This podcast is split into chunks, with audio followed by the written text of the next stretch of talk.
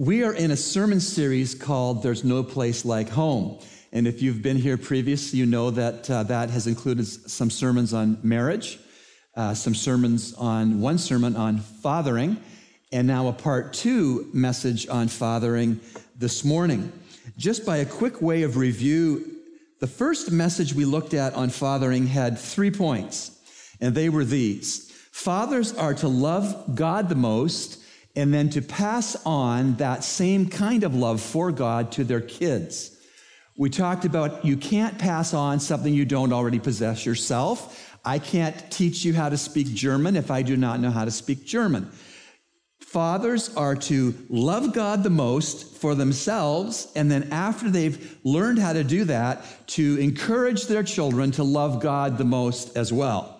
Second point we saw in a previous sermon fathers are to call their kids up to God's standard, up to God's standard. We said at that time that flesh, excuse me, flesh and Satan and the world have their own low standards. And if we do not call our children up to God's standard, then those other factors will be pulling them down. We talked about how if you look at, at as water, water only flows downhill except a pump, pump it uphill. Dads, we are to be the pump that God uses to pump our kids up to God's standard, which is His Word. And if we don't do the job properly, then these other factors of self and flesh and Satan and the world will be very much at full time to pull our kids down to their low standards. The third thing we saw in a previous sermon on fathering is that fathers are to chasten their kids when they need firm correction.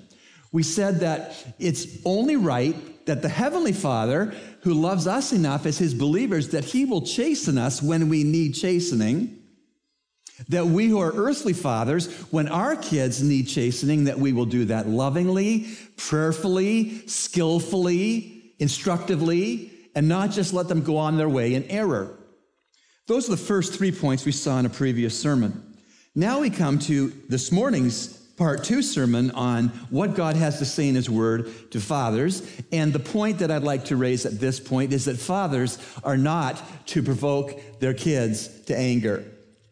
Ephesians 6, verse 4 is very clear. And fathers, do not provoke your children to anger, but bring them up in the discipline and instruction of the Lord. So God is clear that fathers, we are not to provoke, incite, cause our kids to be angry. I wonder why, as I've studied this for this week and as I've studied it other years as being a Bible student, I've always wondered why does God give the command to fathers but not to mothers?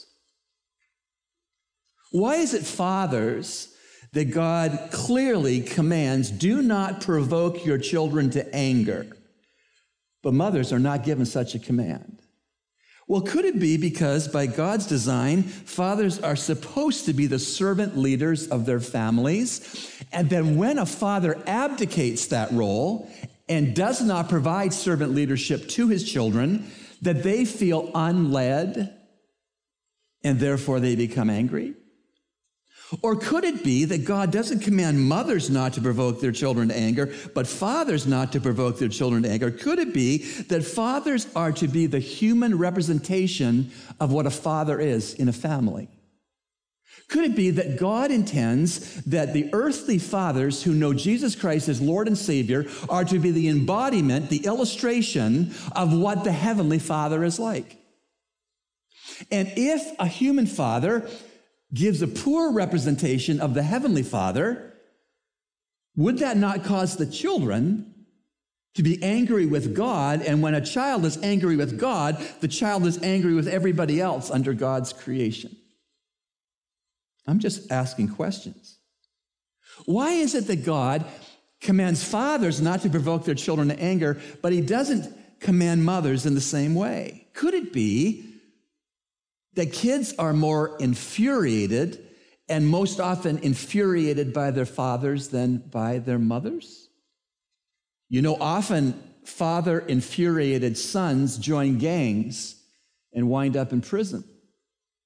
And often father infuriated daughters become promiscuous and they make terrible choices about men the rest of their lives. And so, since Ephesians 6 4 commands us fathers not to provoke our children to anger, we had better know what kinds of things provoke a child to anger. Well, I see two such things in verse 4 itself. In Ephesians 6 4, I see two things that are sure to provoke anger in a child. Number one, fathers who fail to bring their children up in the discipline of the Lord. See it? Fathers, do not provoke your children to anger, but bring them up in the discipline and instruction of the Lord. When a father who knows Christ as Savior fails to bring his children up to the discipline of God, then you have a reverence issue. That's a reverence problem. When fathers do not teach their kids a proper fear of God, a proper reverence for God, they are going down a road to having provoked and angry children. It may not seem so at the first steps of the journey, but it will wind up there in a provoked, angry child when a Christian father fails to bring that child up in the discipline of God. That's a reverence problem. But there's a second thing in verse 4. It's an obedience problem. And fathers, do not provoke your children to anger, but bring them up in the discipline and watch it and instruction of the Lord. Dads, we are to bring our children up in the instruction of the Lord. We are to have this Bible as our instructing guide. It's authoritative, it's sufficient, it's inspired, it's infallible, it's all we need for life and godliness. And when a dad fails, a Christian dad fails to instruct his children in the precepts and the principles and the truths and the commandments and the promises of God as found in his word, he is taking that child down a road to provocation and anger. How does that look? Well, it looks like the Christian dad who oversees no family altar in the home, no time of family Bible reading and praying. It looks like no prayers being said over the child. It looks like sending the child to Sunday school here and sending the child to junior church here and sending the child to worship service here, but not accompanying the child, which sends the message that church is for everybody but your dad. You know, I run across a sad, and I think it's a reckless viewpoint that some parents, Christian parents, they say they're Christians, have today, and it's, it's this viewpoint. I'll let my own child determine best what's the best faith for them. I'm not going to shove Christianity down my children's throats. Do you know what that's like saying? That's like saying, Susie, you can have whatever you want to eat for the rest of your life, anything. If you want to eat only Lucky Charms and licorice and Cokes, that'll be fine. I just want you to be happy.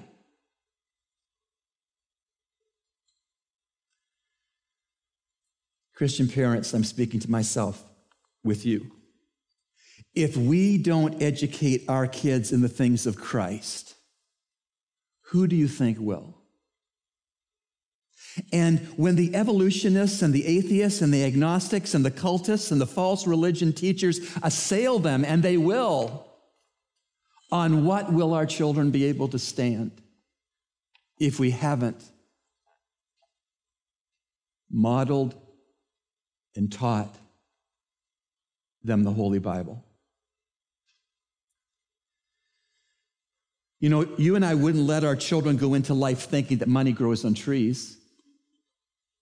So, why would a Christian parent let their children go through life thinking that every road leads to heaven?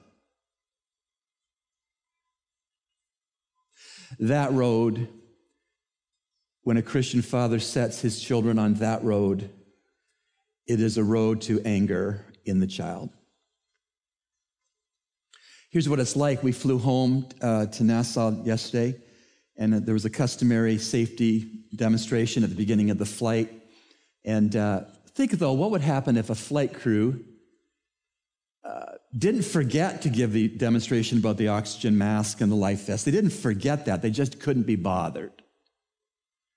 They were too busy, lazy, whatever. They just didn't get around to something they knew they ought to get around to. They didn't display how the oxygen mask works and how the life vests get put on and so on.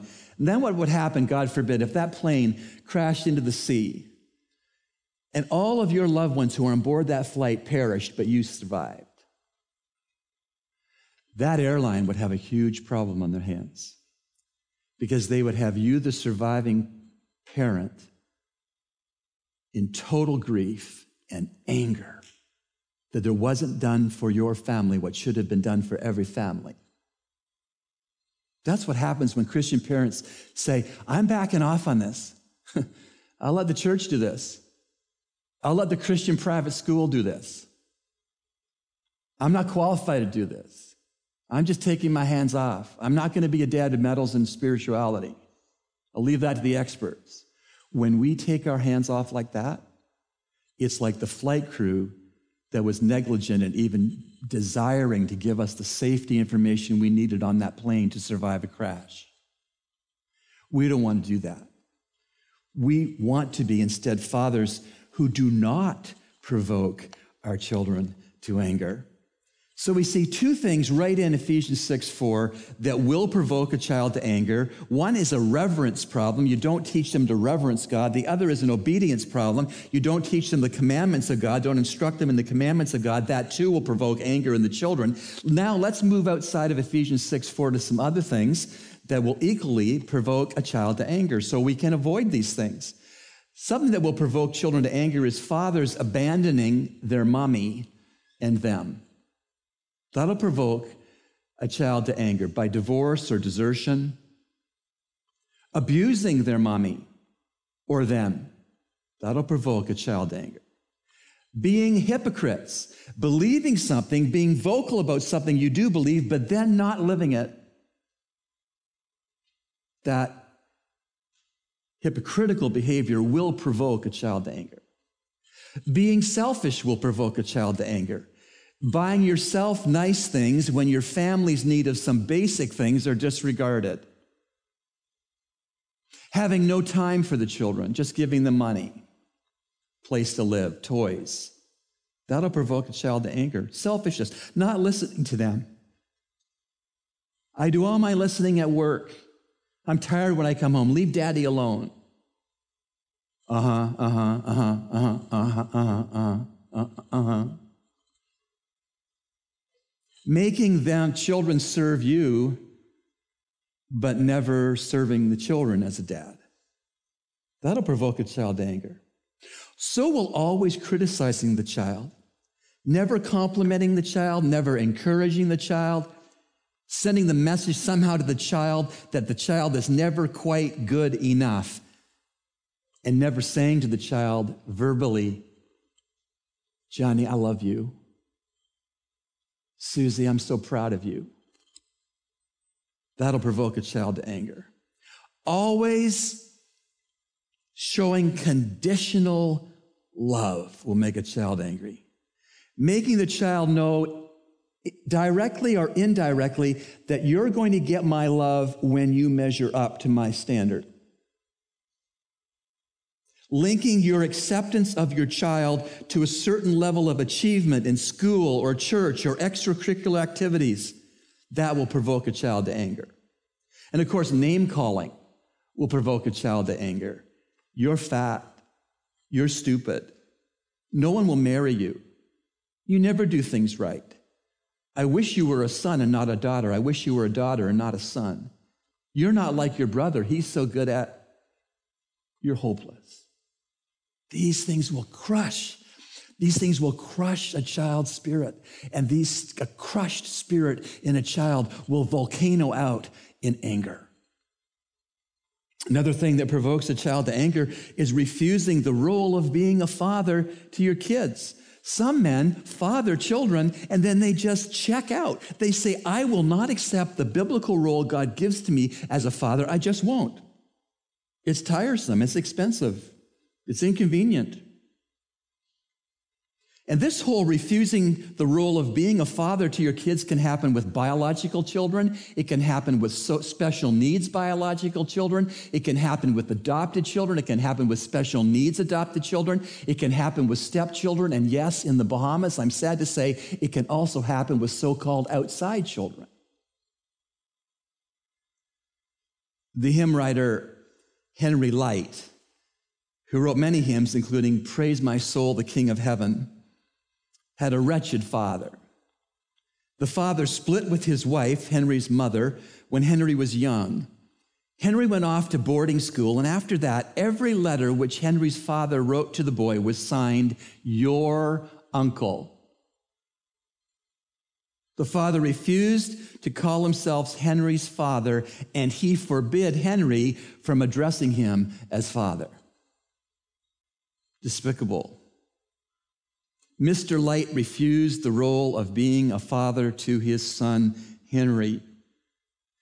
But the pure grace of God, the, in, the greater grace of God, came into young Lyte's life as a rejected son and the pure grace of God, the uplifting grace of God, the identity shaping grace of God caused the wounded Henry Lyte, the hymn writer, not to become bitter, but become better. And in addition to praise my soul, the King of heaven, Henry Light wrote, Abide with me.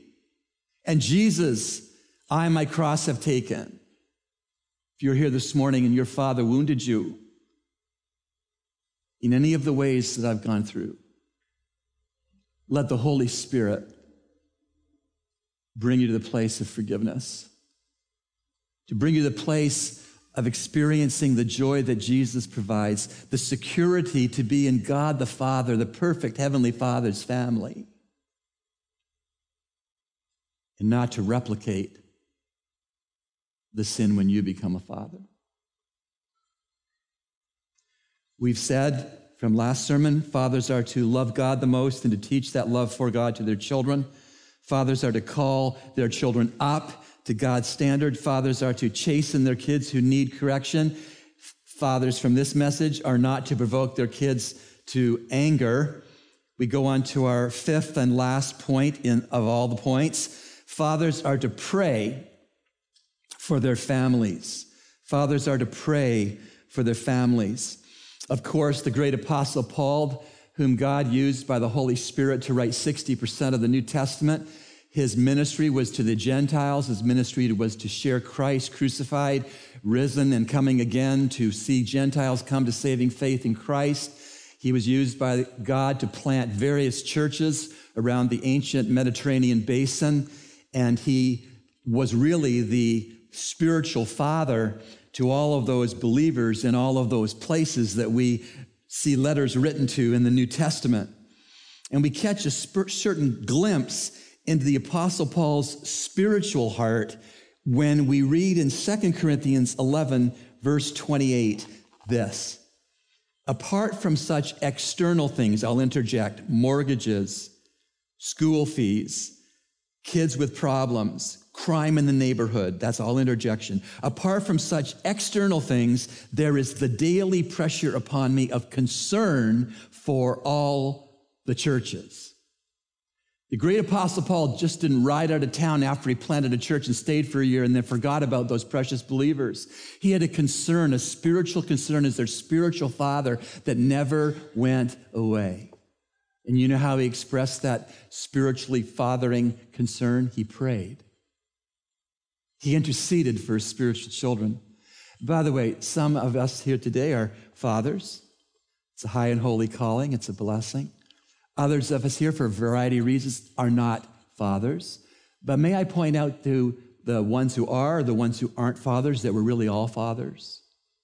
Because there are spiritual kids that each of us has, persons who look up to us because of our years teaching them in Awana or Sunday school or junior church. Neighbors who allowed you to bring their children to church and you got saved at Calvary Bible Church and the, those kids are looking up to you who brought them here. Whether we are literal fathers or we are spiritual fathers, we are to be about the ministry of praying. Praying. If we have a wife, pray for our wife. If we have children, pray for our children. If we have spiritual children, pray for our spiritual children. After all, if we understand biblically that Fathers are to be the human high priests of their families that bring their families to the Word of God, that bring their families to times of prayer, that bring their families to Christian service, that bring their families to commitment to the local church. If that's all true, then a high priest prays. You don't ever have a high priest who doesn't pray. These go hand in glove. And so God expects fathers to pray. Apostle Paul did. When you look at the books that are in our New Testament, the books of Romans, 1st and 2nd Corinthians, Ephesians, Philippians, Colossians, 1st and 2nd Thessalonians are all either opened with an affirmation that Paul is praying for the readership or they close with such an affirmation that Paul is praying for the readership. Now, I want to take a little quiz. This is not a pen and paper quiz, nor is it a raise your hand from the pew quiz. This is a private quiz, but it's a quiz. It's a serious quiz. Heaven's going to mark you on this quiz. Dads, right now, not the day you got married, not your wife's birthday, not the day your children were born, not the days of the children's birthdays, right now. Do you know the three most important needs that you should pray for for your wife? Right now, do you know the three most important ways for you to be praying for your wife?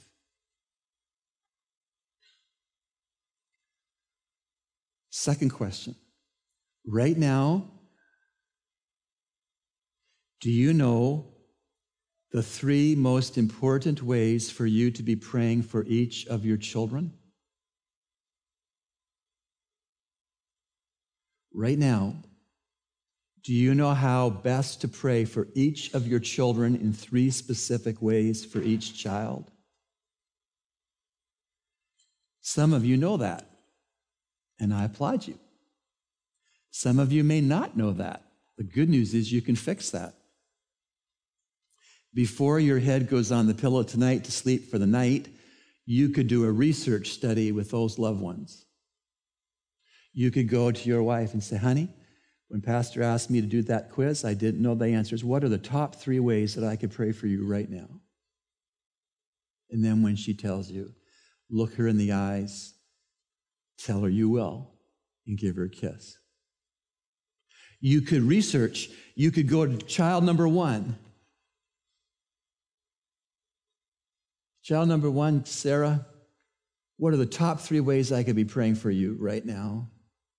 And then when Sarah tells you, you look her in the eyes and you say, I promise you, I'll pray for those three things. Give her a kiss. Go to child number two, Billy. Billy, Daddy wants to know the top three things that you need prayer for right now in your life. Would you please tell me? Billy tells you, you say, I will. You got it, partner. I'll pray for those three things and give him a kiss and a hug. You fix that by bedtime tonight. Guess what? If your child's in college, phone them, WhatsApp them, text them, email them. Where did all these options come from? Just reach out to them. Heard in church today, challenge from God's word, Ephesians 6 4, what dads are not to do. And one of the things we are to do is to pray. Can I know how to pray for you right now? Three things. And then be sure to do it. You know, a while back in this sermon series, I marveled uh, at things being the way they are that some Christians, I hear Christians that love God, love Christ, love the word, love the church. I hear some Christians say, Isn't it a shame that children don't come with instructions? They do. They do come with instructions. Instructions for the children, and instructions for the mothers, and instructions for the fathers. Let's put it together, guys. Let's put it together. Our families will be the beneficiaries of us not provoking the children to anger and of us praying for our families. Will you stand with me?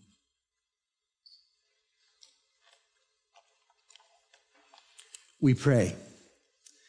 Uh, Heavenly Father, we thank you for your word. Thank you for the blueprint, the instruction manual that it is, this morning in particular for fathers. Lord, thank you for the great privilege it is to be a father. And Lord, all of us have ways we need to improve. All of us have come under conviction to some measure as your word has been preached in this area. Help us not to uh, give up. Help us not to um, presume we can't do better. Help us to draw upon that resurrection power that uh, Brother Anthon sang of. The same power that raised Jesus Christ from the dead is resident within us as fathers. The Spirit of God who raised Christ from the dead lives in us. May we draw upon his power for Christ's glory and for the good of our families. And we pray these things in Jesus' precious name. And God's people said, Amen.